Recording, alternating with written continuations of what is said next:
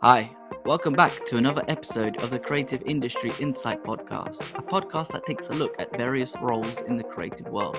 I'm your host, Bobby. I hope you enjoyed last week's episode with Naomi as she gave some insight into hair and makeup design. Today's guest, Ash Gadvi, a member of Candle Corner and an astute environmental and clearance coordinator. His credits include 1917, Artemis Fowl, and Beauty and the Beast. So make yourself comfortable as we jump into the conversation with Ash.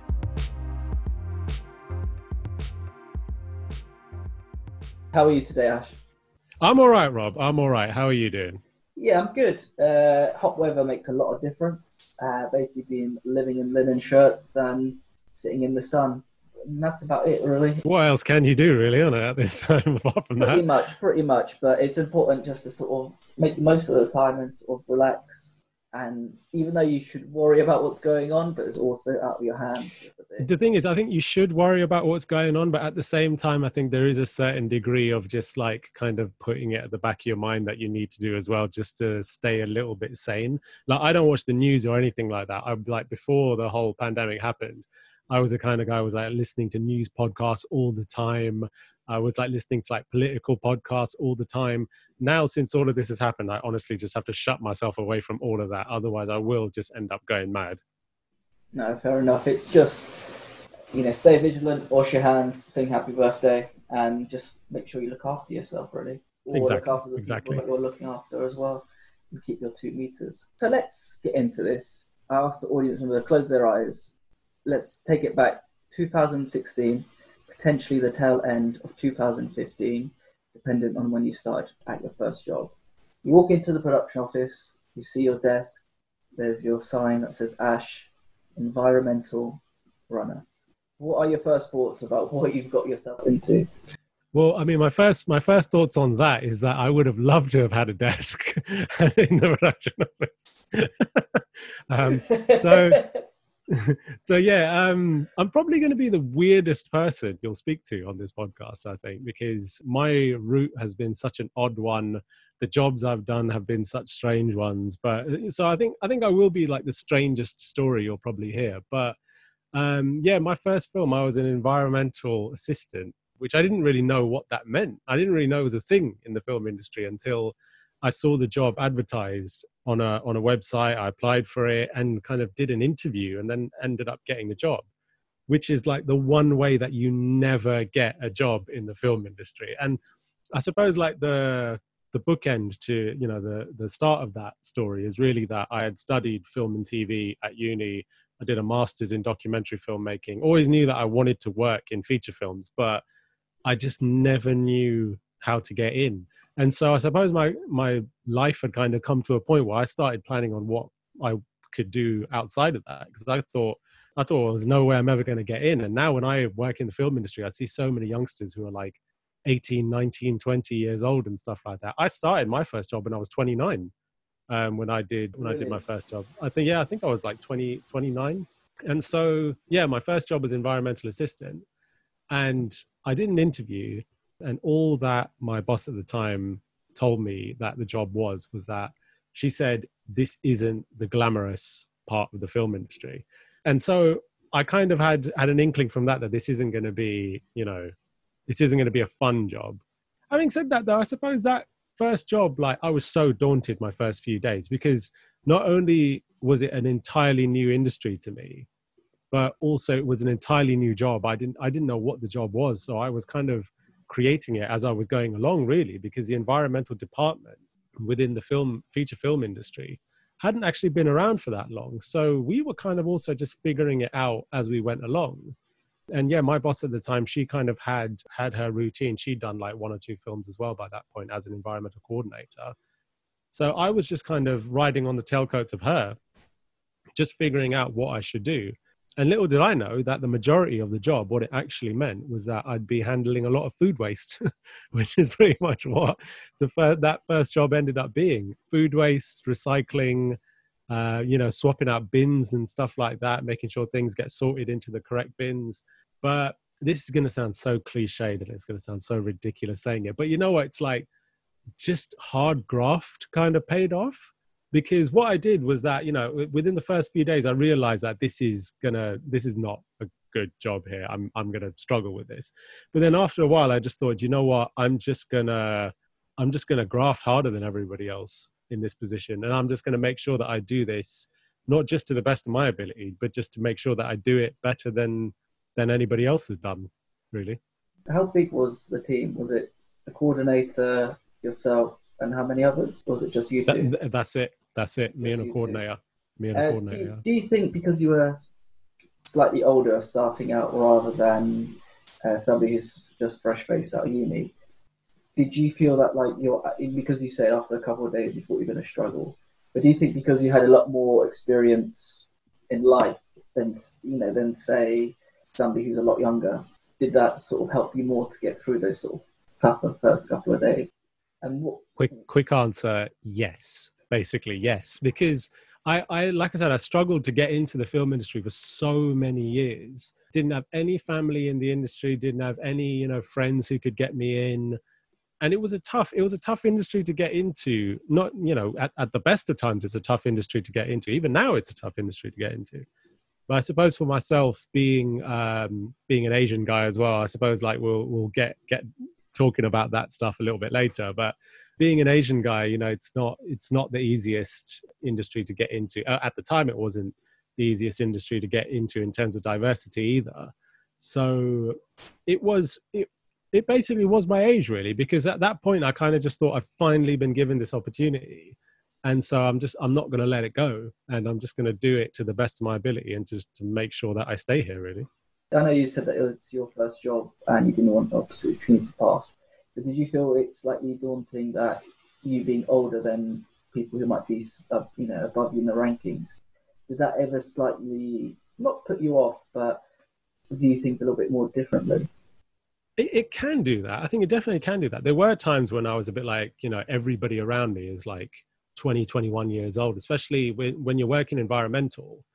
Um, the other people around you, the other departments and stuff, are mostly like locations guys, locations assistants and stuff.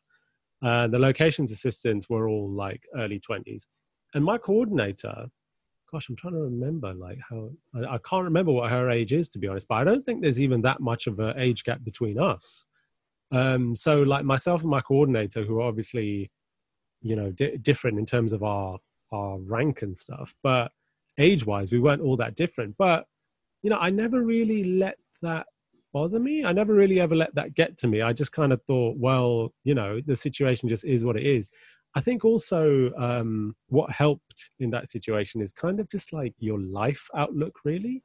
Whereas, you know, I've kind of just always believed that everybody has their own path and everybody goes on their own path and everybody works at their own uh, speed. You know, some people some people are Usain Bolt and some people are Mo Farah. Do you know what I mean? It's like everybody kind of just goes at their own pace. So I kind of just thought, well, uh, I've got my uh, break in the industry at the age of 29. Everybody else got theirs at 21, but whatever, you know, that's just my story compared to theirs. It doesn't mean that I'm better than them. It doesn't mean that I'm worse than them. It just means that we're different. Very, uh, very deep. I like that. But going back to your sort of role in the first, in the first job, you said you're doing food wastes, changing bins, and what was the last one? Was it materials? Yeah, yeah. So it was basically uh, food. Food waste was the was the biggest one that we kind of had to deal with. Um, so we had a company that would uh, compost food waste. So I had to make sure that all of the food waste was going into compostable bins. We had like compostable cutlery and stuff like that. So again, had to make sure that was all in the right bin.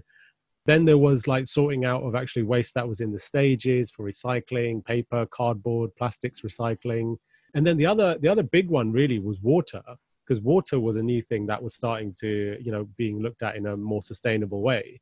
Whereas before beforehand and this even goes back to some of the short films that i worked on really early in my career um, you'd find uh, plastic water bottles in the cases and stuff like all over the all over the stages. And you know people would open a bottle take a sip put it down forget where they left their bottle and then go and get a new one and open it you know all, all of that type of thing. Oh that yeah yeah that that was like the norm which is really weird so water was another thing that was starting to be looked at in a sustainable way so we had um, reusable bottles that we'd hand out to all of the crew uh, have water stations within stages for them to go and fill up and then it would be my job to uh, to replenish the water stations, which we used like kind of big, big water bottles with pumps on the top and uh, water coolers and things like that. So yeah, that was primarily what the job was made up of. What did you find most difficult getting people on board with this sort of idea of food waste uh, bins and sort of cutlery and, and was there sort of discussions beforehand saying like guys we need to have this done or, or was it just something that you basically had to police people and kind of walk around try to sort of drill it into people and sort of sell them on the idea?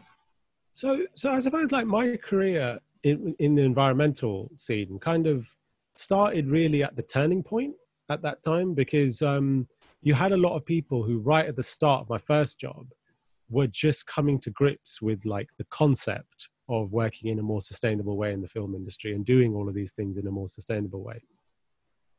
So they'd have emails and stuff sent out with instructions saying exactly what we're trying to do, exactly what they can do to help. You know, use your reusable water bottle, throw your food waste in the compostable bin, all of that stuff. But it's one thing to actually send an email out at the start of production when everybody is kind of gearing up for the shoot. And it's another thing when the shoot actually starts. Because once the shoot actually starts, everybody is hitting the ground running. And when everyone's hitting the ground running, you know, the sustainable stuff is literally the last thing on their mind. So when you'd actually be in that situation, you would find yourself having to almost you know i don't want to use the term cleaning up after people but i mean you know it's it's there and thereabouts. So you'd be spending a lot of your time doing that and also just kind of talking to people and making sure that you know they kind of know what's what. But yeah that was kind of at the at, at a crossroads really where the industry was starting to get more to grips with all of that stuff. Um, but obviously as it progressed later on down the line then people got used to it and it became a norm. Like now like the reusable water bottles and stuff that's like a normal thing now is a standard thing on all films. Compostable boxes, cutlery, and stuff is, is a standard thing on all films. So everyone's pretty used to it by now, I would say. When you're starting out, because there was a turn for film industry to start being more environmentally friendly, was there any sort of organisations that had sort of guidelines for you guys to follow by, or was it just show by show basis of like, no, we're going to do it like this way, or we're going to do it that way? So, as far as my understanding is, I think that every film studio has a different way of doing things. And uh, uh, you know per film studio they'll have their own set of kind of rules and regulations that they'll need to follow. And then each studio has their way of basically being able to collate that data so that once you finish the shoot they then use that data to actually show what they've done that is sustainable on that film. So we were taking our cues from the studio. Um, all of our regulations and stuff that were coming through were all from the studio and that was also developing as time went by um, so that later on when i actually ended up becoming an environmental coordinator which i'm, I'm sure we'll get get up to later on the rules were changing by that point as well and the regulations were kind of changing so there there are outside bodies uh, in the UK, places like Green Shoot and, and companies like that that that do look after sustainability on film sets and stuff. But at that point in time, we were taking our cues from from the film studio. They ever send out like sort of updated guidelines on what you should be doing, or was it just yearly review, or do you think they did it based on show by show review? Yeah, I mean, I, my understanding of it, well, at the time they were doing it show by show, and my understanding of it as time went by was that they would do like an end of year review of all the all the shows that they did in that year but that kind of that data and stuff is more handled by the the studio heads and stuff. So i wasn't actually all that privy to that information. And when i was starting out they were dealing more with my with my boss at the time anyway. So um so i was just taking my cues from her really. And she was the one who was kind of relaying all of the information that the studio were giving to her. What was your biggest learning curve on your first job? My my biggest learning curves were all the things that you never think will be big learning curves. like, you know, because uh, you think to yourself, oh, yeah, got to do this, is this. Like, the most important thing is get comfortable shoes. I always say, like, to everyone, like, who works in the film industry, get comfortable shoes because, especially if you've not got an office job, you are going to be on your feet a lot. And when you're on your feet a lot, it takes its toll on you a lot. My first day, I remember it was absolutely lashing it down with rain and we were moving from stage to stage and stuff so i got absolutely drenched wasn't dressed in the right attire at all. I think I just turned up in like I think I, on my first day, I think I turned up in a shirt. I was Like, thinking, that's- I was just picturing you turning up in like a suit, and then it's just like, oh dear, like Yeah, yeah, yeah. Like that's how that's pretty much how it was. I think I turned up in a shirt and trousers because I was just like, well, this is you know how you're supposed to dress in the film industry, isn't it? but I remember a security guard uh, who we ended up becoming really good friends uh, on that film. He actually took one look at me from a distance and he said, "Look, to this weekend, go down to like any JD Sports or whatever, or like you know, Soccer World or whatever it might be." Um, soccer world. Wow. yeah. And and he was just like buy rainproof clothes, buy rainproof overalls and comfortable hiking boots. And he was like, Don't be stingy. You are going to be wearing them day in, day out. And that exact weekend, I went out and bought all of that stuff. And like I used it on every film like after that when I was working as an environmental coordinator or assistant rather. Oh, But yeah, it's always the stuff that you never think you, you know that will ever be an issue that you end up being the biggest learning curves. yeah, that is always the case jumping into something new. You want to impress, but then also, in air quotes, it's not like a normal office job where you have No. to turn up in your suit and everything like that. It, it's, you know, it's more more comfort and more practicality. What was like the biggest fight as an environmental assistant with other departments?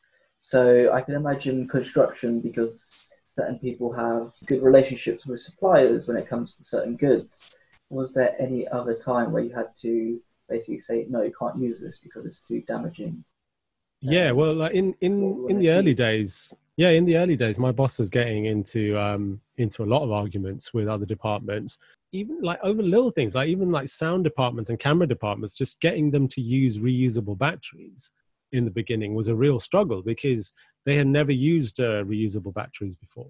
So just getting them to change their ways was actually really difficult. Which again, like you know, simple things like just using reusable batteries are like a normal thing now with sound and uh, and camera departments. But in the beginning, it wasn't because you're dealing with people who have only ever done things one way. Same with construction, like using like poly and stuff like that. Uh, you know, in the beginning was always just the way that everybody had done things, and then tho- all of those things would end up in landfills. Again, that's changing slowly but surely. You know, my last uh, couple of films that I did, all of the sets were used from recycled materials, which wasn't happening when I first started. And the biggest fights i suppose like you know this is a this is an odd thing to say but i suppose the biggest fights were just like to be taken seriously as a as a department as well because like i think everybody kind of got the feeling that it was like it's just a gimmick. Like this is just a gimmick for like just to dot the t's and cross the i's and all of that type of thing. Did i just say dot the t's and cross the i's? I mean dot the i's and cross Uh, the t's. uh, it's, Yeah. it's on it's on record now so it's fine. that could be oh on- so do you know what? Leave it in there. It's natural. So uh, so yeah um it, it was just one of those things like just to be taken seriously really. So yeah th- those were kind of the biggest the biggest fights that i had to i had to overcome. I remember there was this one grip for my first film kept calling me enviro boy throughout the, throughout the whole film and like, it was that just the most patronizing thing ever every time i walk back you'd hear him just go enviro boy and I'd be like, oh, jeez, here we go again. But yeah, you, you get used to that stick after a while. uh, you know what you shouldn't take it you know it's bullying in the workplace and that's not you know it's very much frowned upon I think he meant it as a term of endearment, to be fair. but you know, it is what it is. But that's the kind of thing like you look back at with quite fond memories now, oddly enough. Because yeah, you kind of just think, yeah, damn, like yeah, how I was starting out and how it was, and but the, that was the thing. Like you know, I go back to just like the hard graft of it. That as the film went on, everyone like would say to me like, look, I don't know what it is about your job that you're doing, but I see you dragging around food bins all the time. I see you delivering water to stage all the time. I can I can see that you're working bloody hard. So you know, it's just a case of you know other other departments like giving you that recognition, not so much because they understand what you're trying to do, but just understanding that you know what this guy actually is grafting away. So respect. I think that's probably the best way to sort of go about it when you're starting a new job as well and show people that you know maybe Enviro boy but I work hard I come out Yeah, and, uh, exactly. I make sure I do everything correct. Just want to go back as well because you were saying that you studied film and did a master's in documentary filmmaking. What did you do between the sort of finishing your masters to your first job? Was it just sort of the odd jobs whilst trying to get in? And what would you have done if you didn't get that first job? So after I, yeah, after I finished uni, uh, my first job that I got was a work experience placement at BBC Sport, and you know, I, I didn't live that far away from White City.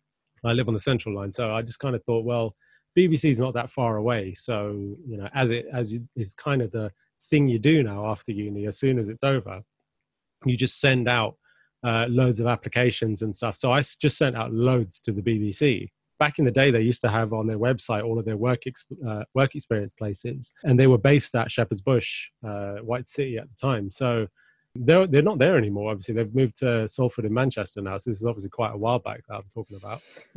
but you know, I, I, sent out loads of applications there, and they uh, BBC Sport was the only one that got back to me, and I applied for like drama, camera, writing, like just anything I could to just get my in. And sport was the one that got back to me. And I've always been a big a big sports fan.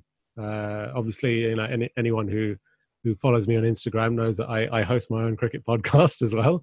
And I think like even like you know me me you and uh, Sammy the other the other third of uh, of Candle Corner that you mentioned briefly.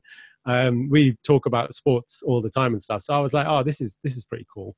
So I worked at BBC Sport for a while. I worked on Match of the Day, oddly enough, for quite a few years. Um, this is the the time when it was like who was presenting that time? Alan Shearer was there, Alan Hansen, like Lee Dixon, well, like going back if you got Alan yeah, Hansen. yeah. It was like all of all of those guys were um, were hosting. So I worked on Match of the Day for for quite a few years, but it was always just temp- temporary jobs, and then during the week I would just work other temporary jobs in other other TV stuff, and it would it would always be sports TV. And actually, for a long time, I kind of thought, well, this is the direction that my career is going in. So where can it go through the sports TV route? And I kind of just thought to myself, well, that's that's my career now, and that's where I'm going to go, because you know I love sports and I love film, so this is kind of a little bit of both. But just as time went by, you know, you just like I at least got this gut feeling in my stomach that I was like, you know, I know what I want to do and this isn't what I want to do. And even though like I was, you know, kind of getting places with the sports TV stuff, then you know the BBC or BBC Sport all went off to Manchester, and so I was just like, look, I've got to make a decision here. Either I go to Manchester with them if the opportunity arises, and there were people at the time saying to me, you know, would you want to come to Manchester?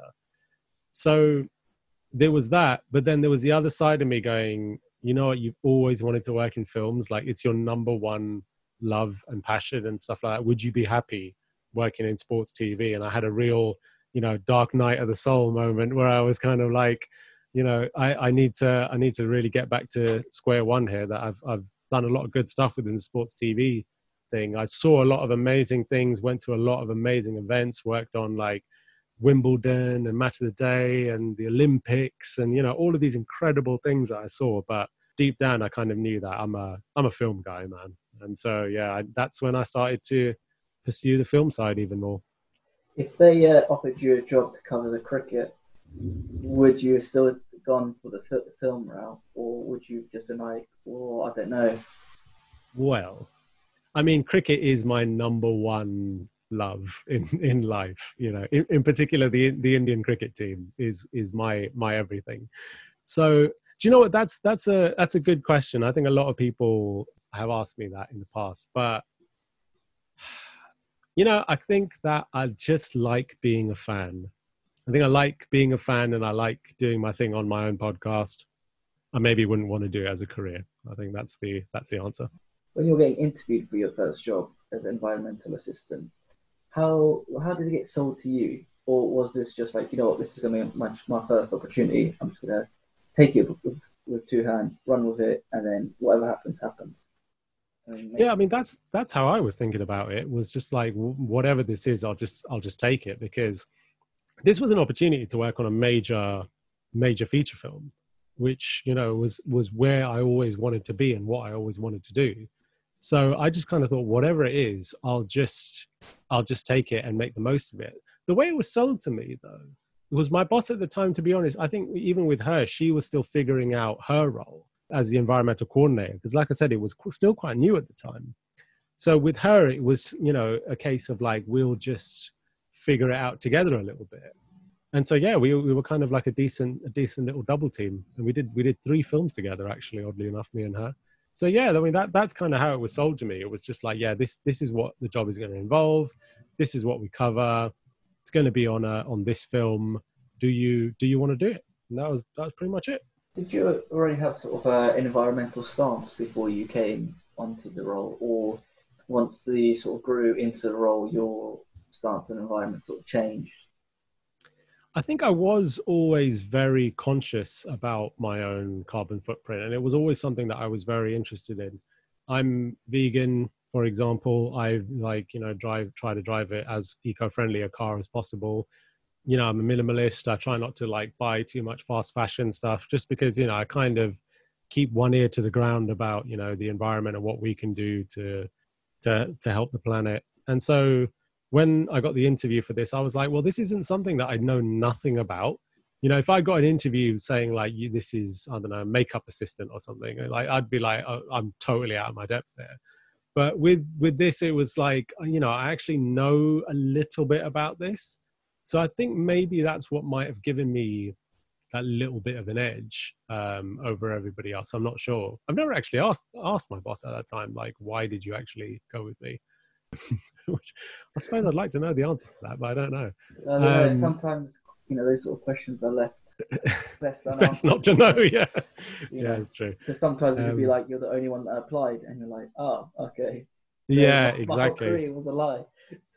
Yeah, it's true. It's true. Um, but yeah, I mean that that was kind of uh, kind of what my stance was at the time. So I kind of knew that you know that I had a little bit of knowledge here. But once I got into the job, then I uh, and especially years down the line when I became an environmental coordinator, then the world of like the environmental scene within films really started to open up, and I had no idea that that was a thing.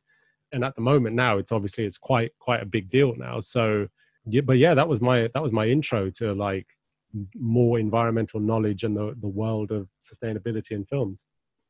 What do you mean by like the environmental scene in terms of for film? Like how how so, was this gone? Sorry.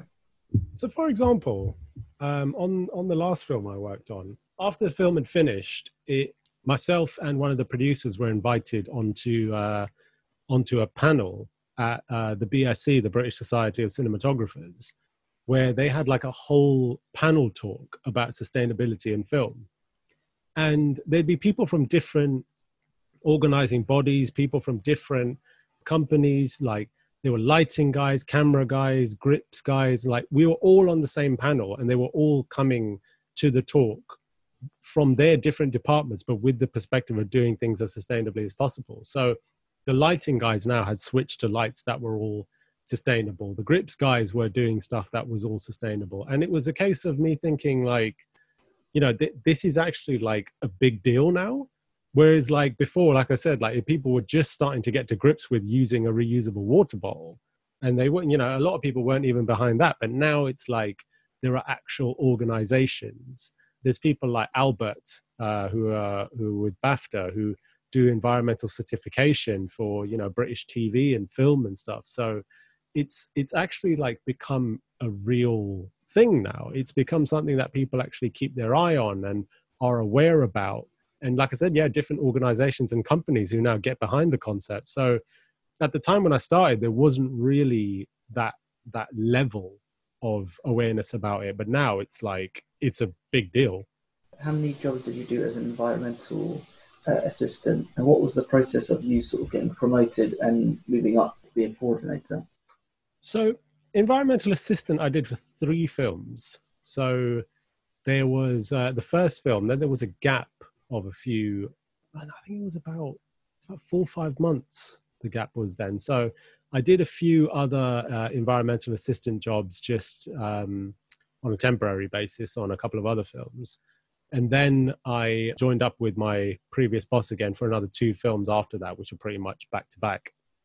And th- those are the three films where that I did as an environmental uh, assistant. And then uh, what happened was that the the studio that we were doing the films with wanted to do two films at the same time, both shooting in the UK. So uh, my boss basically called the studio and said, "Look, I think I think Ash is ready to step up now uh, because these two films are going to be going on at the same time. So why doesn't why doesn't he become coordinator of one? I'll be coordinator of the other, and we'll just get two fresh new assistants who will be our assistants, and then you'll kind of have a have at least that way have some form of a continuation of the the team that we had in the beginning that was doing such a good job on the first three films. So that's how I became a coordinator, and then obviously, I you know I carried on doing uh, you know most of the things that she had taught me, and uh, and then yeah, just tried to add my own little spin on it. Uh, what little spins did you add to it? I mean, I came from the position of being an environmental assistant and then becoming a coordinator, which is something that she actually never did. Um, because the job was such a fresh thing. She came from an environmental background um, and then became a coordinator straight away. So I don't know many other people. There might be one or two around who were who went from being environmental assistants to then being promoted to coordinator. But I kind of thought that that was quite a unique perspective for me to have because I know what it's like to be on the other end.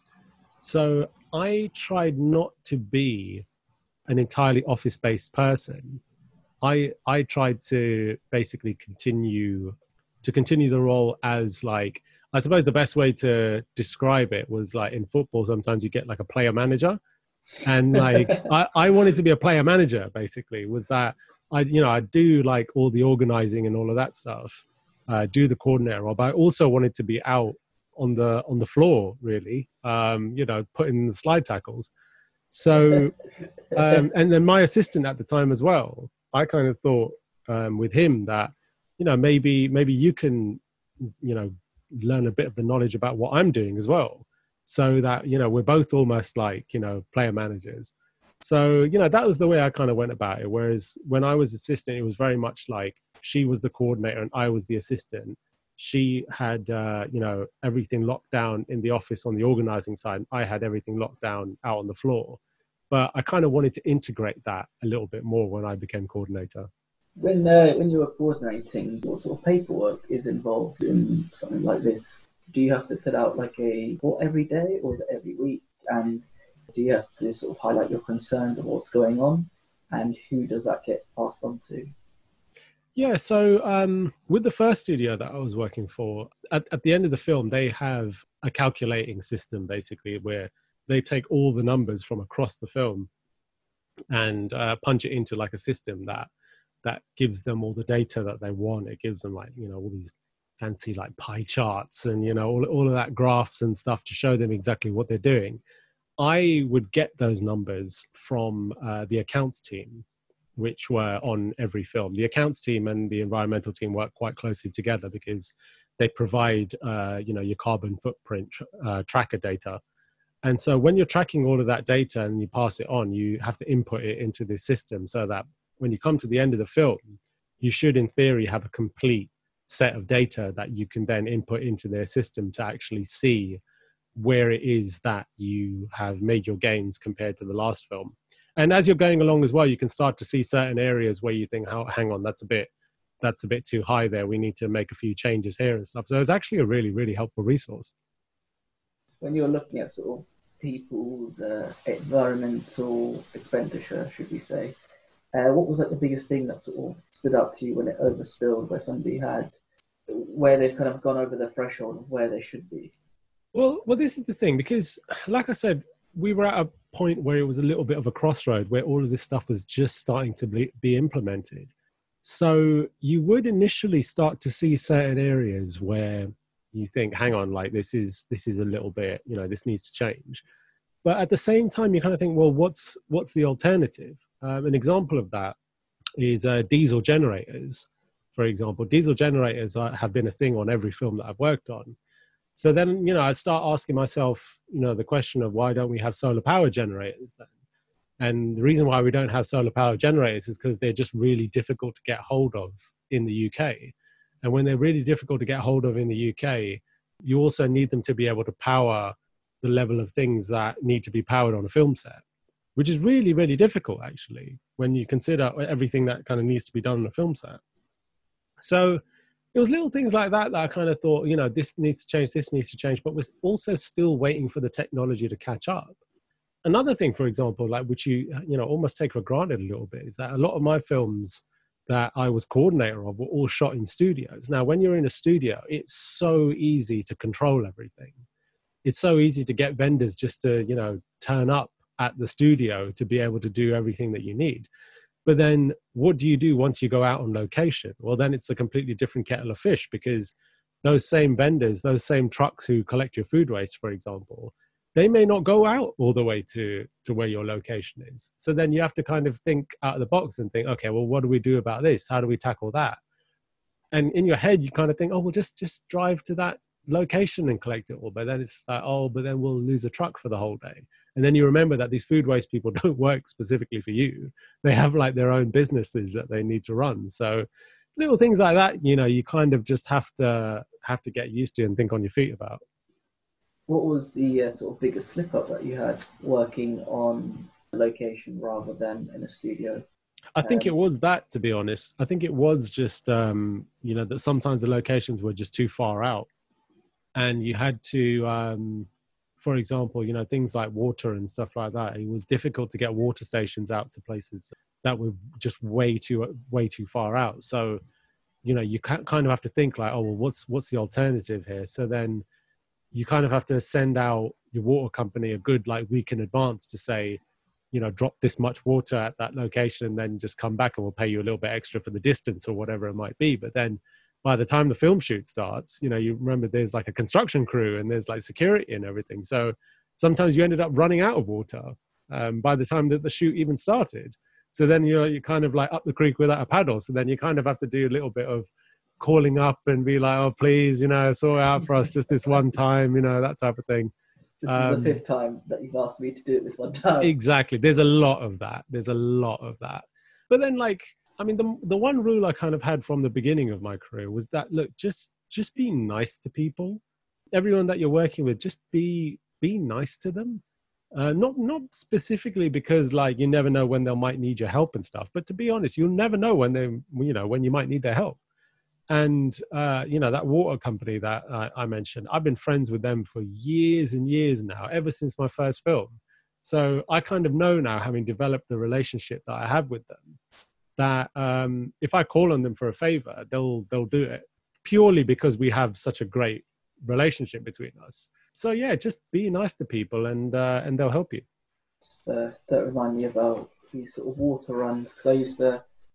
On one of my other, one of my old jobs, we used to have the um, box water rather than oh yeah big containers. My gosh, they were just a pain in the backside. Like as soon as that box is wet, that's it. Like you're done for what I was going to say as well is in terms of waste on when you're on a location where you've built most of the set, what uh, what do you do with all the waste then? And you know, if you're let's say your your office is hundred miles away or something, how do you ensure that whatever they start taking down on the set actually gets recycled properly and has that sort of due diligence to it? So, I mean, there's a few different alternatives to a situation like that. The the alternative of where you're actually discarding of your set. The first things that I would do is first look at where you can donate them locally.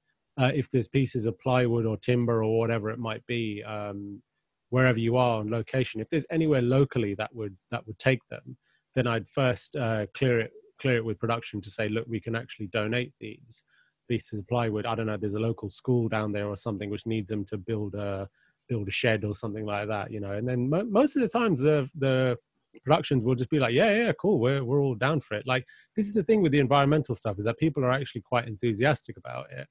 Even like the construction uh, managers now, uh, a lot of them know the ins and outs of all the environmental stuff now because it's become such an integral thing that they do. So on um, on my last film where we had you know a few different sets out on location our construction manager had everything dismantled and sent back to our studios to build the next set no matter how far it was because he he knew the score and said you know like environmentally and stuff i'm not you know bringing in new uh, new raw materials and stuff when we already have it out there on location. So he built all of his sets thinking forward that okay, we're going to be able to use all of these bits at this location, and then we're going to be able to send it back to the studio to build the next bit. So as time goes by, your job does become easier and easier because more and more people are actually becoming clued up on the whole sustainability thing. So let me get this right. He would use, like, less, for example, timber on one area, and then like, cool, going to reuse that on another set further down the line. Yeah, yeah, correct. Yeah, they they they transport it to wherever the next location was and use those materials to build the next set. Wow, that's the first time I've ever heard something like that. That's pretty incredible.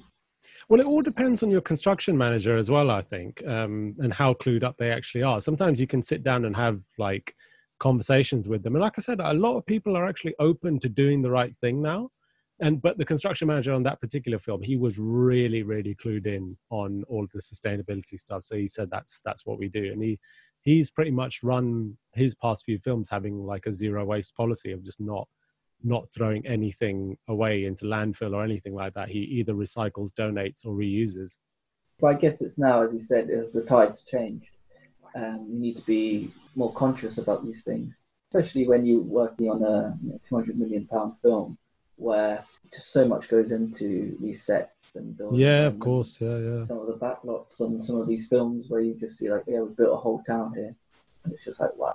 I wonder, I wonder how much this must have cost in terms. Well, I, I remember on my first film. I remember my first film. There was a costume assistant, really good guy who we, we became good friends uh, on the film as well. And um, there was this one particular set which was like front of um, front of like this huge castle, but it was just like the door area. And it had been built in the stage and it was absolutely beautiful. I mean, like you look at this thing and it was just like the most incredible looking thing you'd ever seen. And then the day came to strike the set and the, you know, the main doors were like wide open. And I kind of looked in and there were like people deconstructing it, bulldozers like running into it, all of that type of thing. And this costume assistant, who was a good friend of mine, he was just stood uh, at the front of the stage as the doors were wide open, just had a cigarette in his hand, smoking a cigarette, just looking at this thing being demolished. And without even looking at me, you know, we, I just stood next to him and he just said to me, it's bloody weird industry we work in, isn't it? I was just like, yeah, couldn't have said it better myself. Uh, it's one of those industries where they just you have a complete array of different people working with so many different skills and it comes does come in handy when you have you know you have a zip breaker on your jacket. You have a, you know somebody in costume who'll be able to sort you out no problem. Or got a construction problem at home, you could ask somebody in another department. It is just it is nothing like it, and it's really hard to explain to someone. Uh, I always like I always say to myself that actually like you know when you're you're everybody says when you're in a situation where you're uh, stranded on a desert island and all of that stuff like what would you do and stuff? Like if a film crew ended up getting stranded on a desert island i guarantee you they will make something better on that desert island than was there previously. Like the amount of talent and skills that people have uh, amongst film crews it's like utter dream teams a lot of the time. There's also just the creativity that people have for these certain ideas I, I, like to think that you, you, know if you read a script and then somebody's like, yeah, this is not going to be my idea. This is what I'm going to create, and you look at it and you just think like, in my mind, I just thought like a stick figure, and you've built this whole thing, and you're just like, definitely. And this is definitely. why you get paid big bucks, I guess. Do you still do your uh, environmental coordinating, or have you moved on to another? Department? Yeah i i moved on. I moved on. Um so on my last uh film as solely as an environmental coordinator i kind of felt like i'd taken the job as far as like it could go.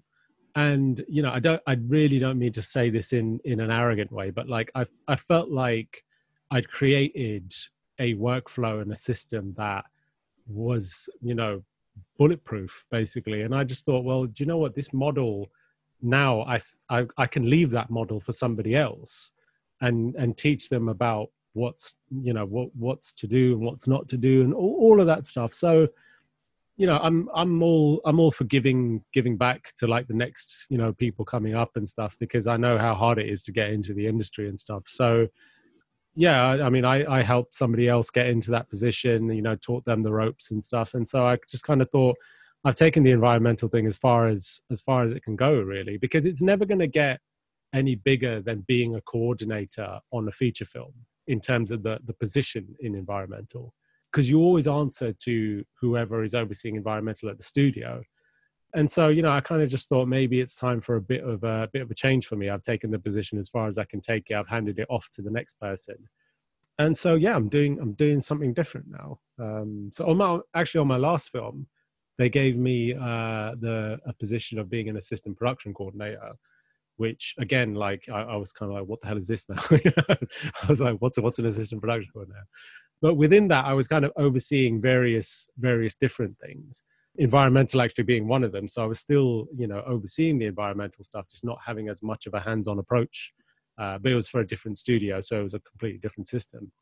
But one of the jobs they actually gave me on that was doing uh, clearance coordinating which again i was like coming in? What now? Like what the hell is this? And i did clearance coordinating alongside doing environmental and a few other things on that movie. But i actually really started to enjoy the clearance coordinating. And then when I finished on that movie, the uh, the art department and the set dec department were all moving on to another film, and they were like, "Well, well, look, do you do you want to just like come with us and and be our clearance coordinator? Because you know we think you did a pretty good job for us on this film." So why don't you come on to the next one and, and do that? So I just thought, you know what? It's a new challenge. It was for a new studio that I hadn't worked for before. It was at a, a new studio location wise that I'd never worked at before as well. So I just thought, why not? New new challenge, new uh, new environment, new department. Why not? What does a clearance coordinator do, and how important is that role on a film? So I hadn't realized just how important it was when I first took the job. In a nutshell, what a clearance coordinator does is that they are a, a liaise between the studio and the creative departments when I say the creative departments, it's basically anybody who creates anything original that is going to be seen on screen. Uh, so primarily the ones that I work with are your set decs, art departments, uh, VFX, costumes, uh, and and where it's applicable, uh, vehicles departments. So essentially, what you do is that the art department needs to create an original piece of art, for example, that's going on screen. I then go to the studio and say, "Hey, studio, this is the piece of art that um, the art department have created." They will then go away and research all of that stuff. Sorry, that was my Siri. That so, sorry, you're laughing at that.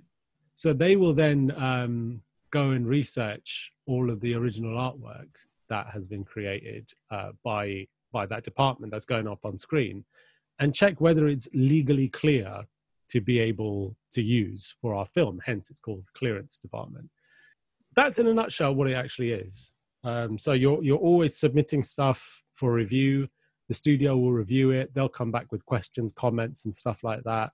I'll then take that back to the department, who will provide that information, and it's that kind of back and forth until the studio actually give the green light and say, okay, that that piece is clear to use. What would happen if you haven't had something cleared you know, for example, a Coke can that you have in the in, on set, or if you use the design that somebody else has created. So, I mean, those two situations, for example, a Coke can being on uh, being on the set isn't necessarily a problem if it's used in a way that isn't clear for us to use. Then the studio will either try and clear it retrospectively, which they don't like doing which I can completely understand. Or in the worst case scenario, they'll just say, look, we can't use that shot. Or you have to CGI it out or whatever it might be. And uh, what was the second thing you said with the. Say if it was you used a design or a poster that's used in the film and it's actually done by somebody else. So, worst, worst, worst case scenario, if something is in the film, it hasn't been submitted for clearance, and it gets into the final cut and the film gets released for distribution let's talk about like absolute worst case scenarios there will be a legal case and somebody will get sued and the studio will have to pay out millions basically um, that that's the that's the absolute worst case scenario but having said that a lot of a lot of these studios do put like things in place so that stuff like that doesn't happen um, they'll rigorously go through dailies they'll rigorously go through footage and everybody who's looking at it myself included, kind of has an eye for it at a certain point to say, look, this this is something which could be a clearance issue. What is this? And that's where you know you kind of it's it's half being an artist and half being a detective is what I would say that the job is. You're kind of like Columbo, like you know going through the uh, going through the, the the different channels to find out exactly where this like bit of art came from or what the reference was for it and all of that type of stuff so yeah it's i mean it's fairly clever people who are who are doing it who actually have the eyes and the ears to be able to spot that stuff but like i said worst worst worst case scenario something like that does happen then yeah there, there would be there would be legal ramifications for it going through your sort of clearances do the studio or let's say you're working on a studio film do they have pre-existing relationships with companies uh, that they can just be like cool yeah you can use you know, a Mac, for example, like, yeah, don't worry about that. You don't need to chase up this company. We've already got an agreement with them. So, I mean, they wouldn't they wouldn't have a pre-existing agreement before the film starts shooting, but they would have somebody uh, working with the clearances and product placements and stuff like that who has relationships with people who work in those companies. So, let's just say Apple for an example. A product placement person or a clearance person would say, "Oh yeah, I know."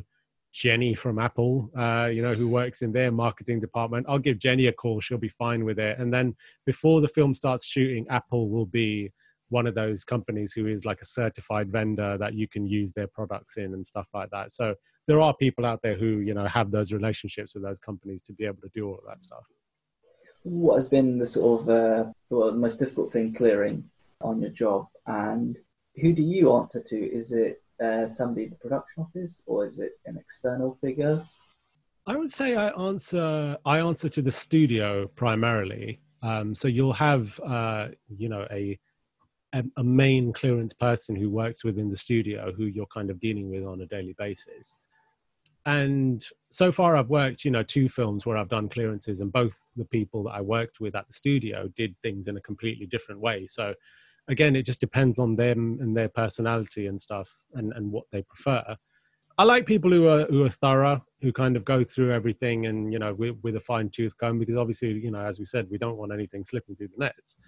So all of that stuff, I guess, is just what you kind of what you kind of develop as time goes by. But primarily, I'll answer to the studio, and then I suppose the heads of the departments that I'm dealing with.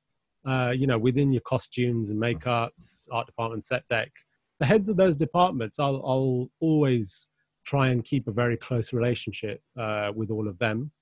And then the department that I actually deal the most with is usually the graphics departments because the graphics departments are the ones who are creating the most original artwork for the film. And it, it ranges from anything from like a poster in the background to like a, you know a, a pendant on somebody's uh, or lapel or something like that you know they'll they'll create so much original artwork that is you know ranges from the biggest to the smallest so uh, the graphics departments are usually the ones that I deal with the most. So the the lead graphic artist uh, is the one that I kind of try to have the closest relationship with. And I do weirdly enough think of myself as an unofficial member of the graphics department. And I think the graphics department that I work with, they would see me as a unofficial member of the graphics department too. I'm like their wingman, basically. Are you just basically shoehorning yourself in uh, because you're a one man band and you feel a bit lonely without any other? And deep down, I'm an artiste. uh, okay. What are your sort of biggest pet peeves when you're a clearance coordinator? You know, somebody is it usually if somebody's gives you something quite late on, or if, or if it's something more like, oh yeah, I need this. You know, we shot on this yesterday, but was, this has only come to our attention now. Yeah, that that's annoying. That's hell of annoying. That's hella annoying. Yeah, it's it's happened. It's happened to me a few times where they've already shot something and they've just said, "Look, we just totally forgot to submit it for clearance." The my biggest pet peeve is them not passing on uh, the relevant or the proper or the complete information. That's that's probably my biggest pet peeve because if we need to get something cleared and it needs to be turned around very quickly, let's say like we're shooting uh, this scene tomorrow and we need to clear uh, the design on this wallet. That's an original design. And I'll send it through to clearance, and then clearance will say to me, uh, "What's the references for this design?" And I've sent through the references, and then they've said to me, "Oh yeah, by the way, there was this one more reference that we forgot to send." I'll be like, "Oh, you know, just send it to me the first time. It just saves us so much time and stuff." So I suppose as well, like working in our industry, you become really uh, versed in the most efficient way of doing things. So time and efficiency becomes like a second nature to you. So anything that lacks efficiency drives me up the up the wall. And what sort of document do you present for people to clear with? How do you lay it out specifically? So what I'll do is I'll submit to the studio, uh, and, and, like I said, every studio does things differently. But the what I tend to do is I'll submit to the studio uh, a, a, kind of submission package. So I'll, I'll submit like a document with information about what it is that we're actually trying to clear, all the relevant information, how it's going to be used in the film, blah blah blah and then submit the original piece of artwork uh, or the original design or costume or whatever it might be along with uh, references and stuff so it becomes like one one complete submission package ends up consisting of a few different things. And yeah like i said just making sure that all the relevant information that the studio need is all in there so that we can get it cleared as, as quick as possible. Do you, have uh, any battles with the studio in terms of how they want things done or how you do things? Um, especially if you want to be sort of efficient and thorough with everything that you do. I suppose like battles probably isn't the right word, but, um, battles, but, uh, but yeah, yeah, we, we have a few back and forth. Yeah, we have a few back and forth discussions because a lot of this comes down to interpretation of what is a high risk item and what isn't. So the the departments creating the original artwork might see things from a completely different perspective to what the clearance departments at the studio see it as the um, the art departments might think well you know it just it's for two seconds it's in the background it doesn't matter blah blah blah whereas you know the studio might think well hold on even if it's in the background it's still enough for us to have a possible legal claim on it so that's the that's the kind of tightrope that you have to walk is kind of making each other understand each other. Do you know what I mean? Because on the one side, they're looking at it from a legal perspective. On one side, they're looking at it from an artistic perspective. And you've got to be the one in the middle that kind of, you know, keeps them both, uh, you know, both at ease. Have you ever had any sort of legal trouble or stuff like stumbling blocks when clearing things? Um, especially if it's something that's too close to a design? No, so far, no. No, no okay. I have not that was nice and easy. And no, no, I do my job, mate. You know what I mean? I don't have no issues. Um, no, so far, so far, no. But then again, like that's because the people that I've been working with so far in all the departments are so high caliber that again they already know all of this stuff with all of the clearance stuff. So um, on the film that um, I'm working on at the moment, where we had to we had to pause production because of the because of the coronavirus, you know that with with that and with all the rushes and stuff that came back from that, the studio said to me, there are no clearance issues with this. Like everything has been cleared. So yeah, good job. So yeah, a, so uh, far so good. Is that a, is that a nice pat on the back, or do you feel quite relieved that it's just like, oh, all right, I'm doing? I don't know if it's a pat on the back for me specifically. I think it's more a, more of a pat on the back for the for the departments because it just means that they also understand the process and what what needs to get cleared and stuff. For sure, I'll take a pat on the back if somebody's giving it to me. Why not? There's a question. There's a question that I've sort of written down from something that you mentioned right at the beginning, uh, where you said you were the only Asian working on a mm. your job. After the sort of many years that you've been working in the industry, and diversity has become a big talking point, have you seen anything that's changed, or are you seeing sort of more more mixture of people coming through? I suppose I have seen some changes, um, change in the right direction, got to be said. However, um, it's it's not enough, in my opinion. Um, I think that definitely more needs to be done. I've actually worked on a film previously, which um, every person of a diverse background, you know, they, they love to use the term BAME you know black asian multi-ethnic or whatever it stands for I, I, don't know i hate that term but um you know everyone from a BAME background we we actually could count on one hand and at one point we actually all stood together in a circle and said this is the BAME circle now because all five of us were stood in a circle so it has gone from you know actually being pretty pretty poor to to being decent but then again, you know, I'm I'm waiting for things to change. Uh, I'm waiting for things to get better. I'm waiting for them to hire hire not just more diverse, but to hire younger as well.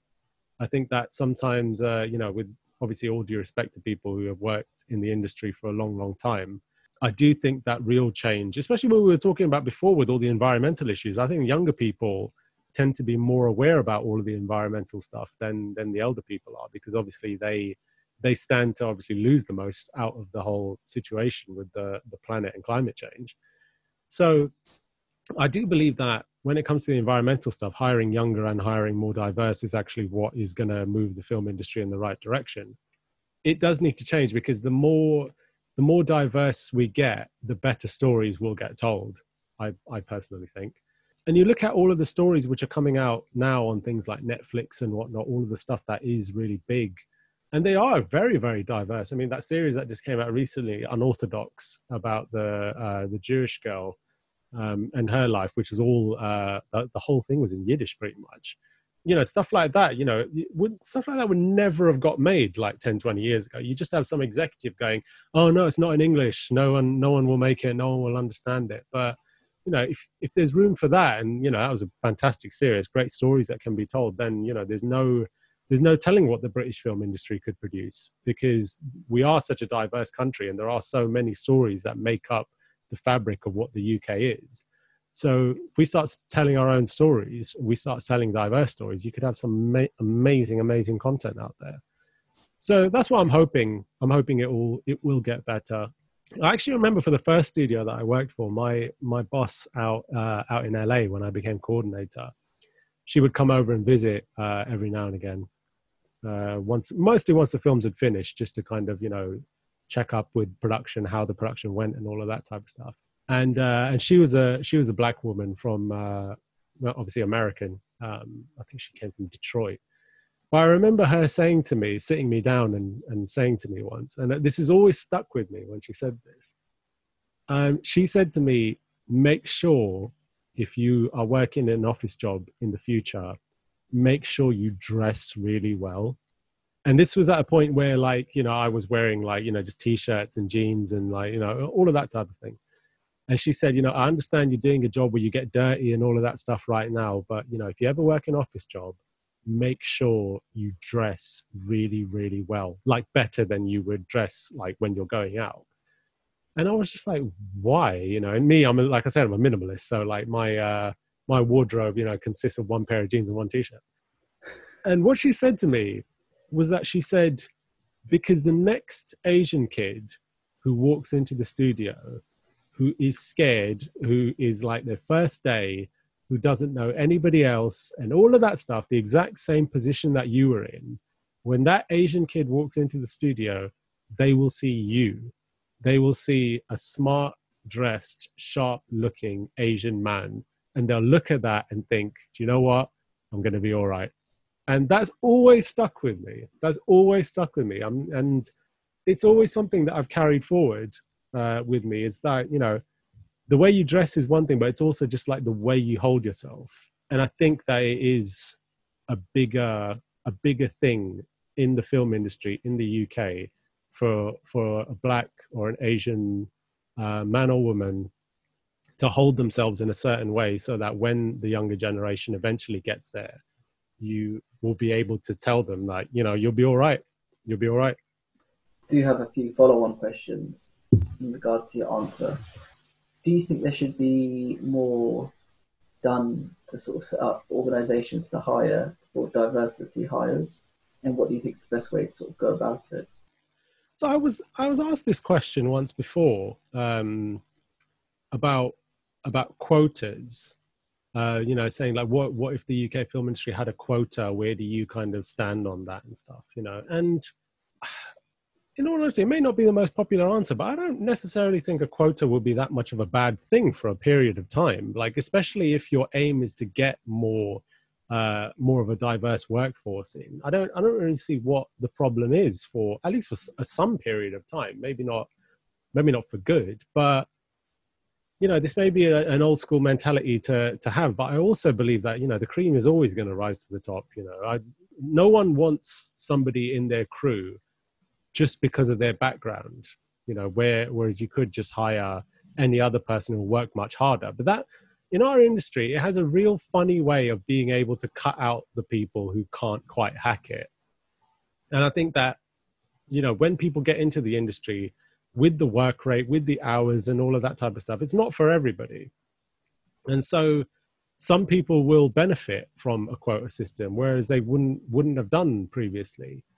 And those people will stay in the industry if they can hack it and if they've actually got the passion to stay there you're mentioning about uh, the various sort of stories that people can tell, especially you know from all the sort of different backgrounds people are from.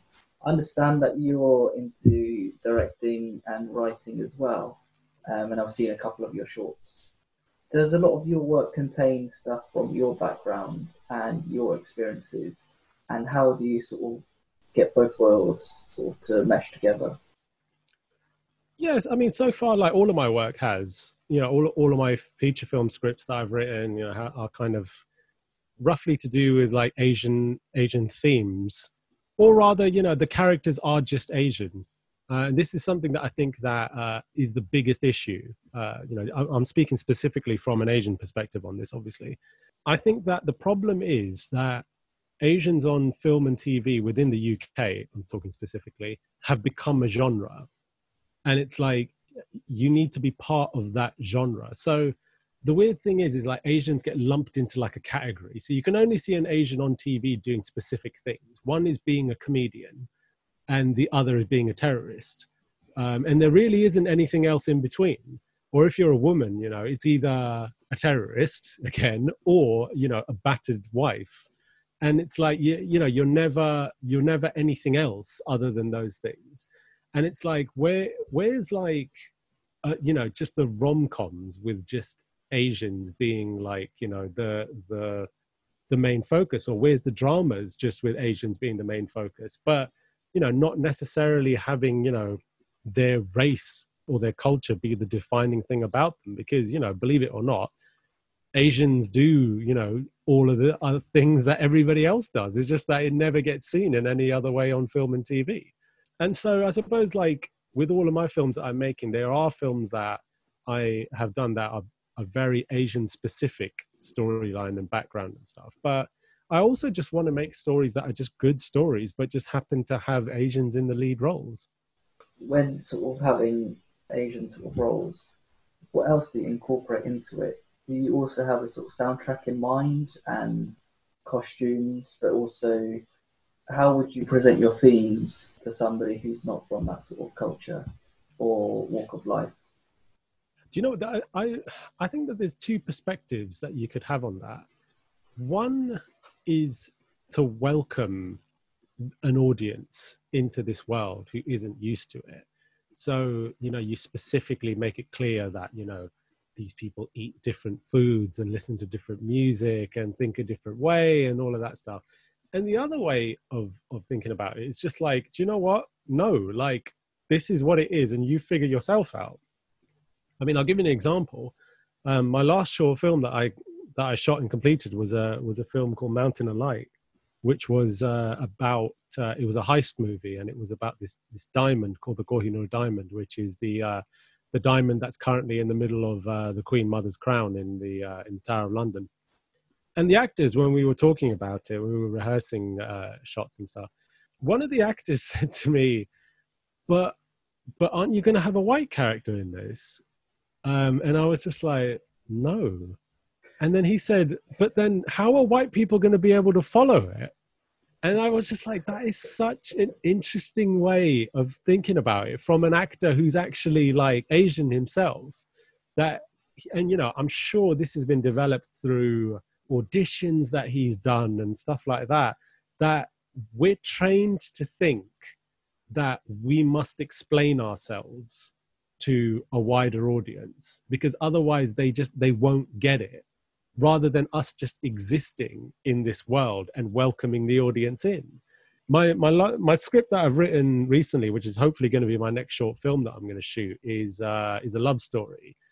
And i sent it to the actress uh, who I really want to do it, who also acted in uh, in my last short film in Mountain of Light, and she read it, and you know she she said to me, and and the the characters in there don't you know I don't specify what race they are. I don't specify their names. It's it's literally just like it's just husband and wife in in the script. And she read it and she said, "Yeah, it's so good. It's great. You know, I really like it and everything." So I was like, "Oh, great, great." And then at the end, she said, "You know, I'll be really interested to see who you actually get for these roles." And I was like, "Why do you think I've sent it to you?" And she was like, "Oh, did you not just want feedback?" And I was like, "No, I want you to do one of the roles in it." She was like, Do you know what? Because you didn't specify what race the people were in the script, I automatically assumed that they were white. Which was, for me was just like, that that is literally the crux of the problem right there. Because what she said to me after we had a conversation about it was that she was like, you know, at auditions, I'm constantly being asked to portray a role of an Asian woman, but make it really Asian like you have to project what, your Asianness. What does that even mean? Like, well, what does that even mean? Is the like, question. That's the thing. That's that the thing. Is what does that even mean? Isn't that sort of borderline offensive? You know, yes. like to be like, yes. Project, I mean, it's like okay. You have to go like in it, bruv, in it, fam, and all of that type of stuff. Like, you know, you can't just have a character that is just a character that just happens to be Asian and i think that that's what i want to try and tackle with my next short is to just do a love story between two people who just happen to be asian. I'd like to wrap this up but i'd like to get my guest the opportunity to ask me two questions and well i'll say anything they want to an extent. Um, and the floor is yours ash.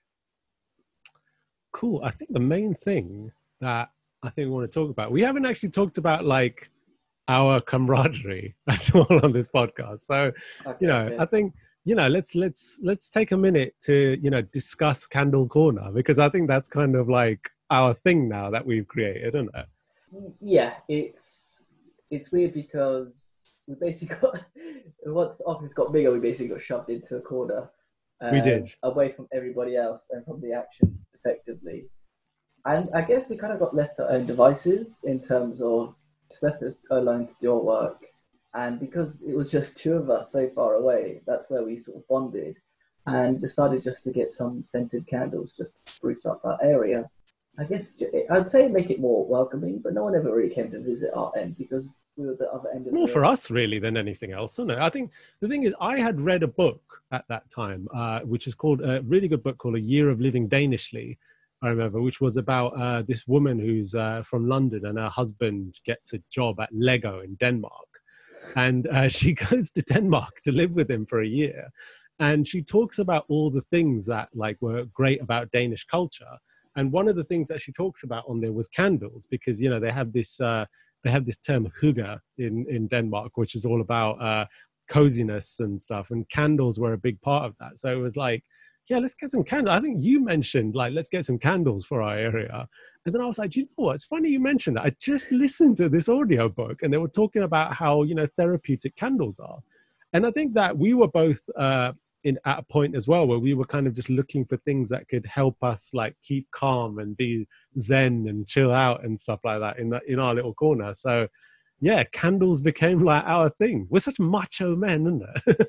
well, no, I think there's also um, some of the smells as well that you can get. Honestly, that you smell it, it's like I've never smelled anything like this, and I'm, like it, it's not overpowering. It's just like oh, okay, this is something that I can really enjoy, and if I've got a nice moment just there, kind of filling up the uh, not airwaves, but you know, just making it all a little bit more different and uh, having a nice feel to it compared to I don't know, just a normal candle. Don't get me wrong, I, I like a normal candle, but I don't know, the scented one just gives it a bit more, gives it an edge, doesn't it? And it's just, there's so many smells that you can choose from and sets that it's just like, cool, let's go with these. Let's try this one today. Actually, I don't want to, this one's too intoxicating, so I'm going to try this one. And then you kind of tailor them to your own sort of fit. And then if somebody doesn't like it, then, well, they're not welcome in the corner. Yeah, yeah, for sure, for sure. I think yeah, we we kind of made that little little corner, yeah, our own little zen-like space with nice smells and stuff. Usually, coffee and candles is what our, our corner smells like. Yeah, I suppose the other the, the other question I, I wanted to ask you is that I've been uh, one of the other things early on that we bonded over was uh, our, our joint love of uh, Martin Scorsese movies as well. Um, and you know, we watched uh, Goodfellas together at uh, at the studio, and I've been going through Scorsese's uh, back catalog while I've been uh, been on uh, on lockdown. So I suppose, like, if you had to pick just one moment from a Scorsese movie, which for you is you think like just the greatest single moment in any Scorsese movie, what would it be? You know what? The most obvious choice is that one shot in Goodfellas where he goes to the restaurant. That's the most Yeah, the one obvious. You know, you had to sum up Scorsese in one shot. It'd be that. But there's so many. He's got so many films and so many underrated ones. I think my favourite of his films is is Cape Fear, Oh, I just watched that the other day. Actually, it's on uh, it's on Sky Movies. and I feel like that is such an underrated flick, um, and for people to sort of really enjoy. I don't know, it doesn't get talked as much, and I think the best scene would be the um, when they're on the boat and uh, Robert De Niro is is the judge with Nick Nolte, and it kind of cuts back and forth, and Robert De Niro breaks the fourth wall, and he's staring at the um, at the audience, and I think that was probably one of the best, one of his best moments, and just because all all the chaos that's going on, and like finally De Niro's caught up with them and basically unleashed unleashed his uh, his how ferocious he is, and you actually get a sense of like, yeah, this guy's a monster, and that film should get some more love. And another scene, I'm gonna pick two because it's Go on, go on. Why not? Why not? is Raging Bull when De Niro is uh, punching himself in the face. Again, he's, he, as a boxer, he's unhinged, but he's just so he just he can't control himself, and he's just so pent up with rage. Um, and again, that film's incredible. To think that they shot it in black and white in a time where people didn't want to watch films in black and white. um, Yeah. is another sort of yeah, just incredible. I think he he's probably one of the few directors that I'm just really excited for film, even if it is something like Silence, where it follows two priests um, trying to spread the word of God and trying to Yeah, find it's a great truth. film. Yeah, yeah. Um, it, there's just something really special about his films and how he sort of involves music, uh, movement, and the his collaborations of actors as well. Something like The Irishman, where you, you're in for an, almost over three hours, but you can put your feet up and know that it's going to be an epic and it's going to be incredible. Um, I know that myself and a couple of others in the office always quote Goodfellas and uh, yeah, it's like a thing in the office. Yeah, the Taxi quoting of Goodfellas. well. And I think it's also just all the side characters in his films as well, uh, especially Goodfellas, where there's just so many memorable people who are there for a few seconds, and you're like, oh yeah, that guy, this guy. And then you see them in other things. That is the end of this episode. Is there anything you want to plug, Ash? Plug. Well, I suppose if there's anybody out there listening who is into Indian cricket, uh, do a search for the Bharat Army podcast, B H A R A T podcast, um, and uh, give it a listen. Give it a whirl. Why not? Thank you, Ash, and uh, yeah, take care and make sure you all look after yourself. Thank you for listening. Please subscribe, rate, and review this podcast. And tune in next week where we'll have Alex Frost dropping by to talk about the world of production accounting.